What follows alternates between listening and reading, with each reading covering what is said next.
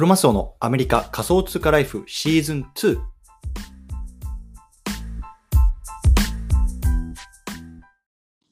皆さん、こんにちは。アメリカ西海岸在住のクロマスオです。今日は7月の16日土曜日ですね。皆さんいかがお過ごしでしょうか？今日も早速聞くだけアメリカ仮想通貨ライフ始めていきたいと思います。よろしくお願いいたします。さて、今日なんですけれども、今日のテーマは NFT は稼げません。このね、テーマで話していきたいなと思います。でね、今回ね、聞いてほしいリスナーさんは、もうこれからね、こう NFT をね、こう触ってみたいなとか、ね、NFT ってなんか稼げるって聞いたんだけどなとか、ちょっとね、この NFT に対するね、こう稼げるっていうイメージを持ってる方向けにね、まあ、ちょっと奈落の底にね、突き落とせ突き落としてしまうような話かもしれないですけれども、まあ、そんな話をね、ちょっとしていきたいなと思いますので、興味がある方はぜひ聞いてみてください。というところで、早速本題の方入っていきたいんですけれども、今日はね、NFT は稼げません。こんなね、テーマで話していきたいなと思うんですね。で、まあ、これね、僕のことを初めて知った方向けに、まあ、最初僕について少し自己紹介をさせてもらうと、僕自身はね、この去年の9月ぐらいに、まあ、サムライアニマルプラネットっていう、ね、自分のコレクションを出しました。で、まあ、あの、結果的に言うとね、それがね、えっと、0.07イーサぐらいかな。で、まあ、あは売れたんですけども、まあ、その後ね、まあ、全くと鳴かず飛ばずで、まあ、結局ね、まあ、あの、おじゃんにポシャってな、ポシャってしまったっていうのがね、コレクションなので、まあ、変な話ね、これ NFT コレクションの、まあ、失敗者、運営の失敗者としてのね、まあ、今回は自分の経験なんかも話していきたいなと思います。うん。で、まあ、あの、NFT は稼げませんって言ったんですけども、多分ね、あの、いろんな、こう、NFT に触る機会ってあると思うんですけれども、今回僕が言いたいのは、NFT を制作して売るっていうことに対して、まあ、稼げませんというか、まあ、やっぱ稼ぐのはものすごく難しいですよっていう話をしたいんですよ。うん。だから、例えばね、こう NFT を買って、転売して儲けるとか、いわゆるその転売ヤーとかって言いますけれども、それはね、こう自分のこの NFT をこうフリップして稼ぐっていうところはね、もしかしたら旨味があるかもしれない。でも僕は正直そこは全然やったことないので、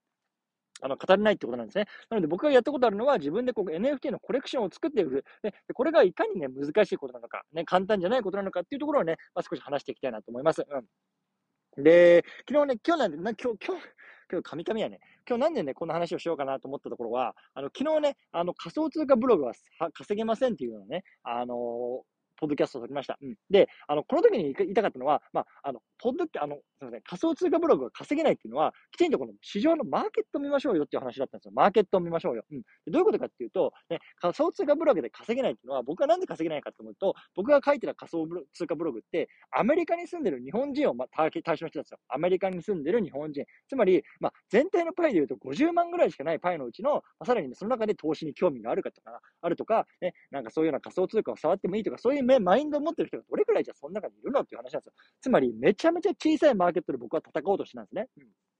で、一方でね、今、じゃ仮想通貨ブログで稼げてますよって言った人たちは、ね、日本というマーケットで、ま、日本1億2000万人をターゲットにして仮想通貨ブログ書いてるわけですよ。ね、ね、かたやね、僕が50万のマーケットで戦おうとしてる、かたやね、1億2000万の市場で戦おうとしてる人たちね、どっちが稼ぎやすいかっていうね、いわゆるマーケットの話を昨日したんですね、マーケットの話。で、NFT に関しても、今日同じ話をしたいんですよ。ね、きちんとマーケットを見ましょうという話なんですね。うん。で、あの、これ一つね、データを上げた、上げていたい、上げたいなと思うんですけども、今ね、あの、 OpenSeaって言われる、まあ、NFT を売買するプラットフォームですね。こう世界で最も有名なね、あの、取引量が多い OpenSea なんですけども、ここの、いわゆる、あの、 monthly active user ね、あの、月に、あの、使ってるユーザー数がどれくらいかっていうと、30万から40万って言われてるんですね。そう。で、これはね、あの、このオープンシーンにつながってる、あの、ウォレットの数を集計しているので、実際にはね、例えば僕でも3つ、4つ、5つってね、たくさんね、こう、ウォレット持ってますし、ね、あの、1人でいくつかもウォレウォレット持ってるから、まあ、厳密に言うと何人とは言えないんですけども、大体ね、こう30万から40万ぐらいのウォレットがね、このオープンシーンにつながってるって話なんですよ。うん。で、これを聞いてね、皆さん多いと少ないかと思うかね、まあ、あの人それぞれだと思うんですけども、まあ、僕はこれもめちゃめちゃ少ないと思うんですよ、めちゃめちゃ少ない。だってさ、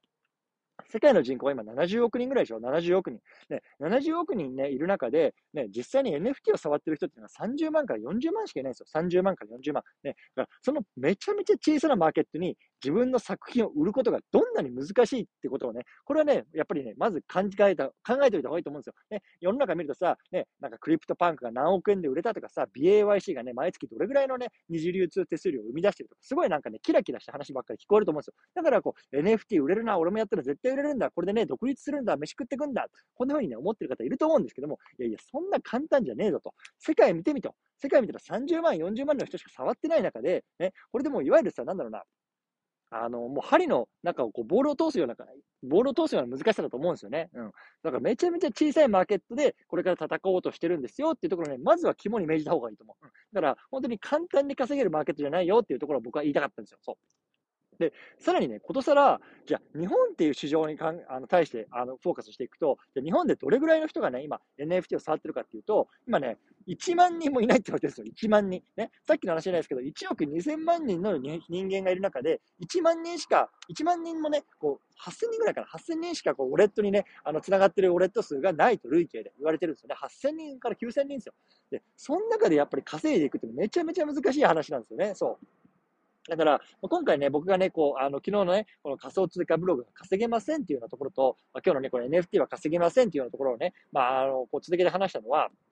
その、稼げないっていうところにフォーカスしたいんじゃなくて、きちんとこのね、戦う上で、こう、マーケットを見ましょうっていう、いわゆるマーケティングのところなんですよね。これがね、非常に大事。で、僕自身はね、あの、NFT を始めた時とか、仮想通貨ブログを始めた時って、正直この概念なかったんですよ。で、自分の戦おうとしている市場がどれぐらいのマーケット数があるのかっていうのは、全然分かってなかった。うん。これがね、まあ一つの敗因というか、なんだろうな、全然稼げてない、あの、てなかったね、こう理由の一つかなと思うので、これから本当に仮想通貨ブログ始めたいなとか、NFT 作って売りたいなっていう方はね、もう僕の経験、経験で失敗談っていうのをね、まあ、あの、糧にしてね、これからやってほしいとなと思うんですよね。そう。自分が戦おうと思ってる市場はどれぐらいのマーケット規模なのか。まずね、これをね、こう俯瞰してみることが非常に大事だと思います。うんはい。でね、あの、まあ、ちょっとここからね、余談というか、まあ、あの、派生していくんですけども、じゃあね、将来的に見て、じゃあそんな仮想通貨ブログ稼げないとか、NFT 稼げないやん、じゃあやっても意味ないじゃんっていう方いると思うんですけど、絶対そんなことないと僕は思います。ね、今ね、あの、30万、40万のウォレットしかね、世界中で繋がれてない。ね、今8000人、1万人ぐらいしかね、日本では繋がれてないって言われてますけども、これね、5年、10年経った時、もうね、多分何十倍にもなってると思うんですよ、この市場は。これは多分間違いない。ね、いろんなさ、例えば企業とか、あの、有名人とかっていうのはここに触り始めてるわけですよね。で、これはね、間違いなく大きくなる市場だと僕は思うので、今から触っていったら、将来的にはやっぱりそういうようなうま、旨味とか果実を取れるチャンスっていうのは往々にして僕はあると思ってる。だから僕は今触ってるんですね。今稼げなくても。そう。だから今稼ぐことじゃなくて、やっぱり3年後、5年後、10年後、この時にきちんと実を結ぶ活動を今できてるか、できるかどうか。ね、僕の失敗だってそうですよね。自分でこうスマートコントラクト触って、自分でミントしてみて、出してみて、あ、きちんと0.09歳売れたな。この経験が5年後、10年後、どんだけでかいものになってるかっていうところをね、僕は、あの、重きを置いてるというか、僕はそれを信じてるんですね。うん。もちろんね、それがうまくいかないかもしれないですけども、それをね、僕は信じてるようなあのタイプの人間です。で、あの、皆さんがね、このスマートフォンを初めて持ったのはいつですかっていうところなんですよね。で、あの、僕がね、えっと、今でも覚えてるのが、2010年前後だったと思う。2010年前後に、僕がまだ学生だった時に、ね、みんなガラケー使ってたんですね。いわゆるパカパカする携帯ですよ。僕はね、au のなんか、あの、携帯使ってたんですけども、友達のうちのね、一人がね、あの、iPhone はいくつだったの ?3 とかかな ?iPhone3 をね、持ってきたんですよ。で、お前何それっつって、そんなの絶対流行るわけないやんってみんなバカにしてたんですよね、iPhone を。で、やそそいつがね、なんか、いや、こんなアプリがあるんだよとかね、これなんかゲームできるんだぞとか、これはね、あの、えっと、なんだっけ、あの、アップルのさ、音楽聴くやつあったじゃないですか。ね、それもね、この携帯の中にね、一つに内蔵されてるんだねとかって言ってたんですよ。で、僕らはさ、ね、あの、MD プレイヤーと、あの、ガガラケー持ってね、こう二つデバイス持って、それで楽しんでる中に、そいつはね、いや、これは一つでできるんだぜとかってね、言ってたんですよ。僕らはね、いや、お前バカかって、そんな絶対流行らねえぞとかつって言ってたんですけど、ね、じゃあ、そっからね、じゃあ10年、15年経って今見てくださいよ。ね、ガラケー使ってる人いますか？っていうことなんですよね。これなんですよ。ね、今の NFT 市場は、10年前、15年前の当時のガラケーを使ってた人たちに、見て、当時、こう iPhone を触り始めためちゃめちゃアーリーアダプターだってことなんですよね。そう。ね、ちょ、ちょ、ちょっと例えば分かりにくいかもしれないですけど、とにかく、ね、あの、5年、10年後、このね、あの、技術とか NFT っていう市場は間違いなく大きくなって、これはね、やっぱりスマートフォンが世界を変えたように NFT っていうのはこれからの世界を変えると僕は思っているので、まあ、こういうような触ってる状態なんですね。そう。なので、まあ、あのー、今日ね、ちょっとダラダラ喋ってしまってるので、これを、この辺でこう締めていきたいなと思うんですけれども、今日はね、NFT は稼げません。こんなね、テーマで話してきたんですね。で、まあ、簡単に言うと、今ね、こう、世界中でこうウォレットを持ってる人、NFT を触ってる人っていうのが30万から40万人しかいませんよ。ね、この市場の小ささを70億人っていうね、こう、世界の人口と比較してみたときにめちゃめちゃ小さいんですよ。まずね、そこをあ認識しなければ、この現実を認識しなければいけない。ね、今日はここを言いたかったんですね、まず。うんでもね、やっぱり5年後、10年後、15年後の未来を見たときに、この市場は必ず大きくなものになってる。だから僕は今でもね、今稼げなくても触ってるし、ね、必ず稼げるようになる。ね、そんな市場に大きくなっていく。ね、そんな風に僕は思ってますよ、というような話でございました。はい。ということでね、あのー、これからね、こう、NFT をね、こうやろうかなって思ってる方にはね、少しね、ちょっと水を差すような話になってしまったかもしれないんですけども、まあ、さっきも再三言いますけど、間違いなくこの市場でかくなるんで、僕はね、あの、今からこの NFT を触ろうとしてる人とか、やろうとしてる人をね、僕全面的にバックアップしたいので、本当心の底からね、応援したいなと思ってますので、